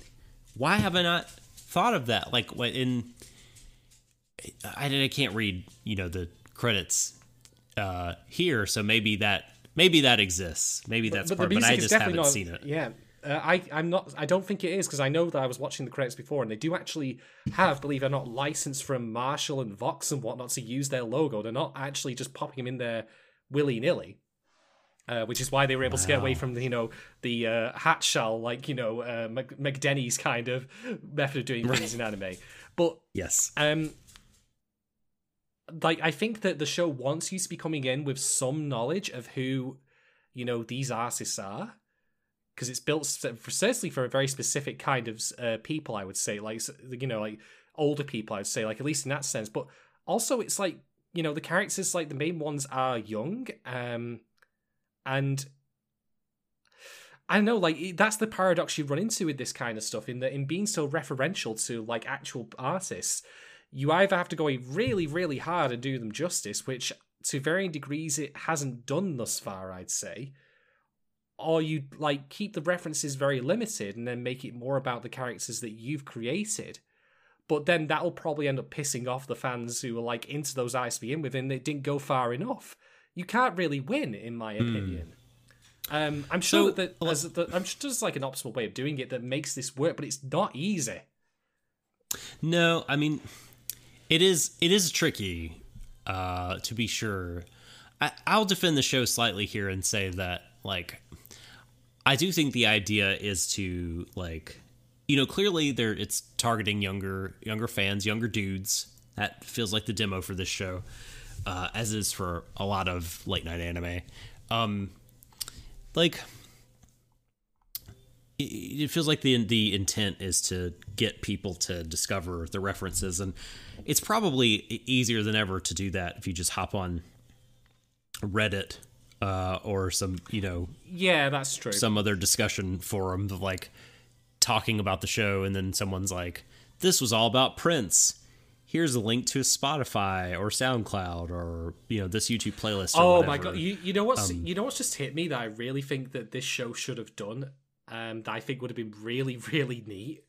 Um, because I've been actually doing this in my own line of work recently. I, I can't really give you the context, but what if, as a crazy idea, at the in the credits for these episodes, uh, it gave you a QR code for a Spotify playlist of Prince's songs?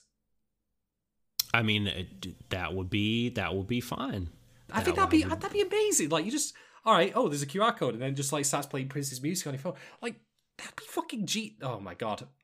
yeah Hi, me, Dai Sato.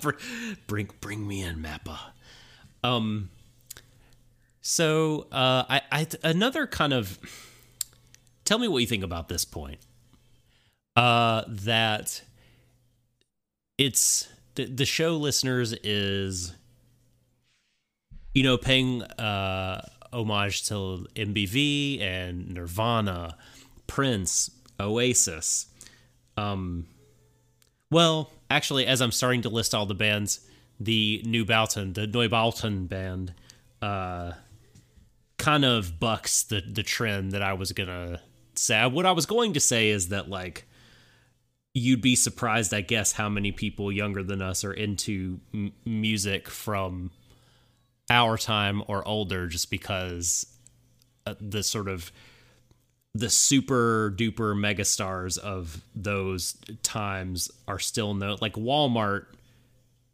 still sells like Rolling Stones t-shirts. Oh yeah. it's like why would they do that if young people didn't know who the Rolling Stones were? or well, listened to them? um, I'd be I'd be careful in conflating that with like actual interest in the music.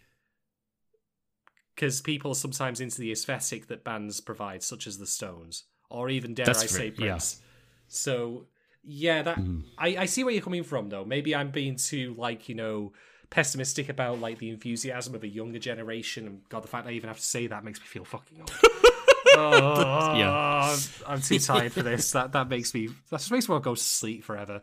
But like maybe I'm again being too pessimistic about the enthusiasm for um, a younger generation who this show ostensibly is aimed for, like in wanting to find this kind of music and then explore it. And maybe that speaks to my own curiosity on the master. I didn't think of doing that otherwise. Um, in other times when that's go about. Although then again, I have looks of OPs and stuff, so maybe I'm giving myself still credit. Anyway, doesn't matter. Um, uh, I don't know. I just think it's. I think that this show.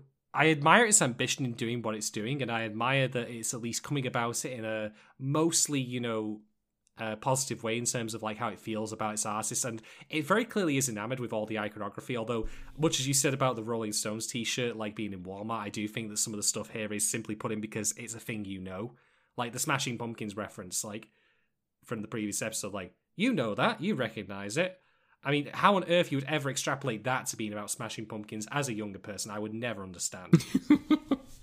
I, so I think that some of it is a bit slapdash, and I think it's in there just because thing you know, which uh, just washes Yeah. over me. I don't care. this is this is grunge too. So throw it in there. yeah. Or even as I said in the previous episode, the Oasis poster when we've already had Oasis mentioned in universe as an in universe thing. I'm like, come on, guys. Yeah, like why was it not like Eddie Vedder, right? Could have been anything. It could have been Blur. I don't fucking know. Um, Well, it was a grunge episode. I mean, give us, uh, you know, give us um, a man in a box. Give us Pearl. Give us something. You know, Deftones. I don't know. grungy. Or def. I wouldn't. You I know don't know. We need to. Let's not. Let's not have this silly discussion. yeah, let, let, let's not let's not have a digital fist fight over this. let's not classify music. Classify bands, genres. They're meaningful. Smashing a bar stool over your head while someone plays a piano in the background. uh, right. But yeah, I think that I do think to sum, sum up my thoughts basically like I admire what this episode was trying to do. I really like how they went all in on the visuals. Like that, like this, of all the episodes we covered thus far, with the maybe exception of the second one, um, but even then, that was only part of it. Like this episode had a very consistent visual um, and artistic vision, in my opinion. Like they knew what they wanted to get out of it. They clearly were very, very into Prince's like aesthetic and wanted to get that across, but also had, I think, an understanding of what his message was, which again was about connection and not just simply about well balls deep fucking, as people would think, you know. It's more service on that. It's certainly more like, you know, in my opinion, again, with my limited knowledge, it's certainly more accurate and more uh, respectful than I felt they handled Cobain last time. And, I, and again, I'm not saying Cobain as a child is necessarily a problem. I'm saying the majority of the episode being about Cobain and Courtney Love's relationship, just portrayed through these two different characters, when that wasn't even about really the music. Like, this felt like about Prince's music. Like, Cobain's episode was about teen spirit as a drug, and I'm like, oh please. That, that's that's that's obnoxiously like simple and reductive in my opinion. This felt a lot better, but in going so hard in on like making you know ticking all the boxes on a Prince tribute episode, so few of the boxes in a listener's episode have been Right. ticked. That's how I would sum Right. it up. I yeah. Look, I that was very well put. So I will just now say, uh, are you ready to rate the episode, or do you have other items to discuss? No, I'm I'm ready to uh, rate the episode. Okay, how would you rate it? Uh, well, for everything I've said, um, I am gonna give this episode in the end. Oh, um, four out of five uh, sexually divided dormitory architectural designs out of five because they really went in all on that. It was crazy. Uh, yeah, four out of five. Like I think this episode was on the cusp of being great, but I also Gosh. but I also think that the reasons that it fails are partly the show's actual overall construction. Like a lot of the problems it has are things that have come from before. Like Mhm. if the earless weren't even a factor in this, for example, let's let's just say, like hypothetically, that we strip them out from the show entirely, and it was simply that Jimi just nukes the festival for reasons, and we were on a journey to find out why. I'd probably already immediately because of that like this episode more because we're not then dealing with that. You know, that's not in the background as a problem that this episode then exacerbates. It's gone. Um, so I do think that if I'm racing this in a vacuum, I will give it a fairly high rating, other than I otherwise would, because I think that in its own right, it's actually quite good. But as a wider part of the listener's puzzle, it really, really struggles as a result, in my opinion. So yeah, I'll still give it four out of five, but with the caveats I've just mentioned. I'm almost like the inverse, where, like, I'm gonna feel bad for the disparity. be- Oh, we've, we've done we've done this before. It's No, no, no, not not between you and I, but between what I've rated the past episodes and what I think I'm going to rate this one because just considering it on its own, like to me, I mean, it, it accomplished some things, sure, but like the things that since this is sort of my rating, like the things that it accomplishes, um, I don't know, just didn't really didn't mean all that much to me. Like I really did just find myself not invested in the characters and wondering like why am I invested in these people again? Like Well, Doc, what if I if what are they say, even doing? if I may say, maybe it's just a sign of the times. Oh Jesus.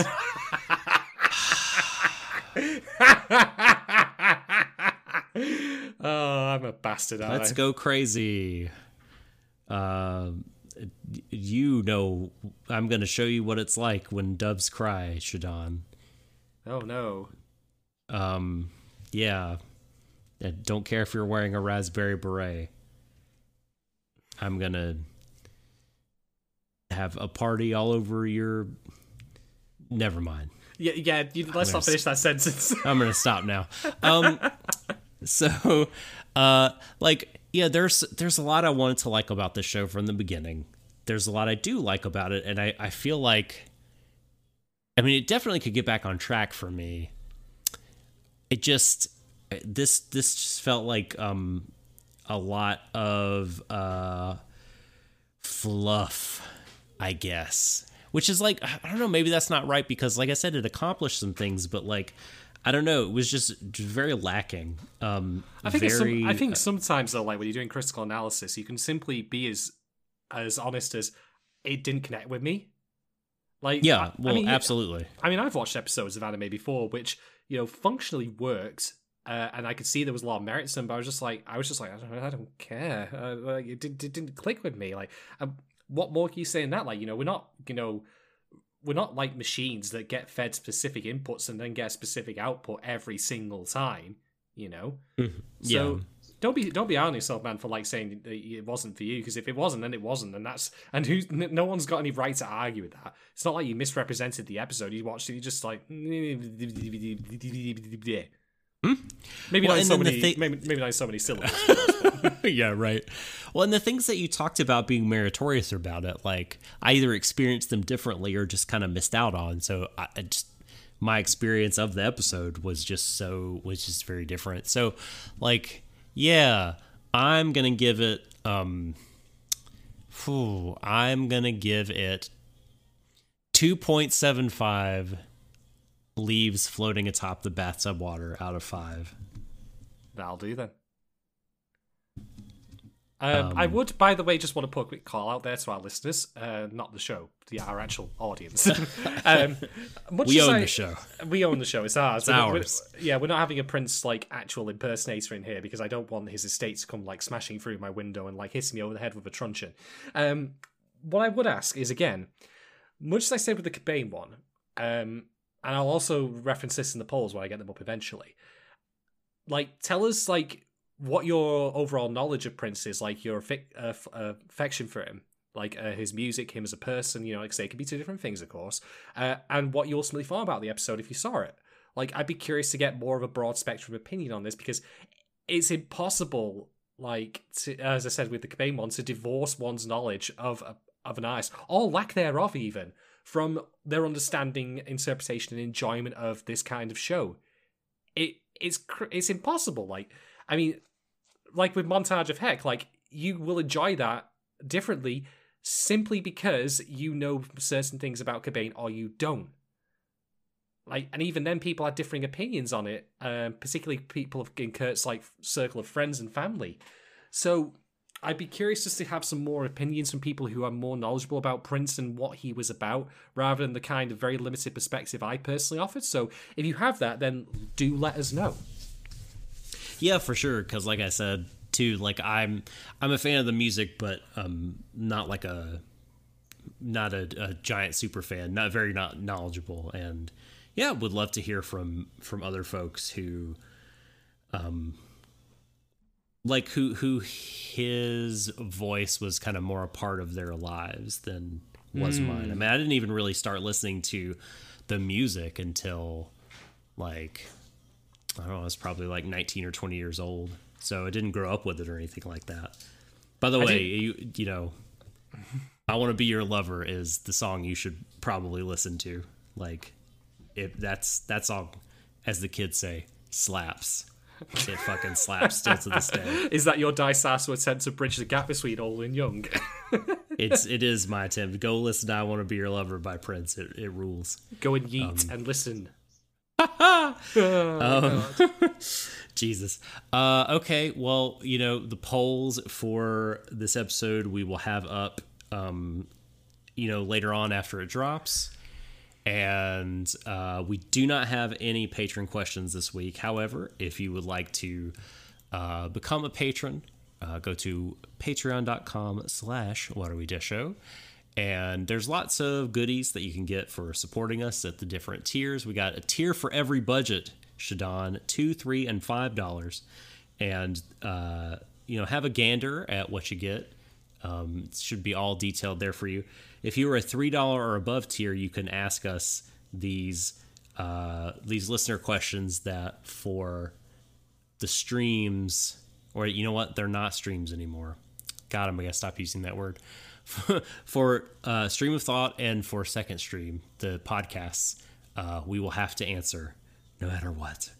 Uh, so you get that that uh, perk for being a three dollar patron. Uh, and there's lots more. Check it out. Um, and if uh, you don't want to support us financially that is okay. Um, or if you are doing so and you want to support us in additional ways, uh, just give us a follow, give us a like, give us a subscribe and share. Uh, we're on Apple Podcasts, we're on Spotify, we are on Google Podcasts, we are on YouTube, Twitter. If you uh, type in our name, What Do We Show, into Google, followed by the platform slash service of your choice, it's a good chance that we'll be there. So, um, yeah, spread the word. Um, help us out. Uh, with that, Shadon, it has been a pleasure as always. Thank you once again for you know emerging from your uh, your bacta tank to tank. to, Oh, grace us with your presence this You- morning. You know, now that you said that, I, I I just think to myself like this all would have avoided if Luke had followed government advice and just stayed the fuck home. oh, Luke, don't break the don't break the shelter in place, Luke. oh my god. Um, I yeah I I am gonna go straight to bed as soon as this is done, folks, and I will probably not awake for uh, many hours. Uh, what the Odin sleep, you know, that's what it's gonna be. the Odin sleep. oh my gosh. Okay, so um if while you were, you know, in the Odin sleep, if people would like to tweet at you, uh how how would they do that? Uh, they shouldn't. I don't want to wake up during the middle of it. It's going to be a long sleep. Uh, no, of course. Uh, you can find me at Shaden1010 on Twitter.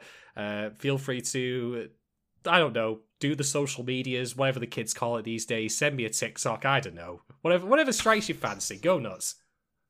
Uh I am at the subtle doctor on Twitter and please at me, you know, I will talk about uh be happy to talk about anime uh whether or not it's listeners or sing yesterday for me the other show that we're covering uh, on a weekly basis or whatever um japanese wrestling music video games whatever whatever um right so i guess uh that's it for listeners episode 5 um we will be back uh, for episode six next week. And uh, until then, this has been Shadon and the Subtle Doctor for Watery Desho saying, Embrace each other, everyone, to the ends of the universe. Don't purple rain on my parade. Bring back the brothers. Hey,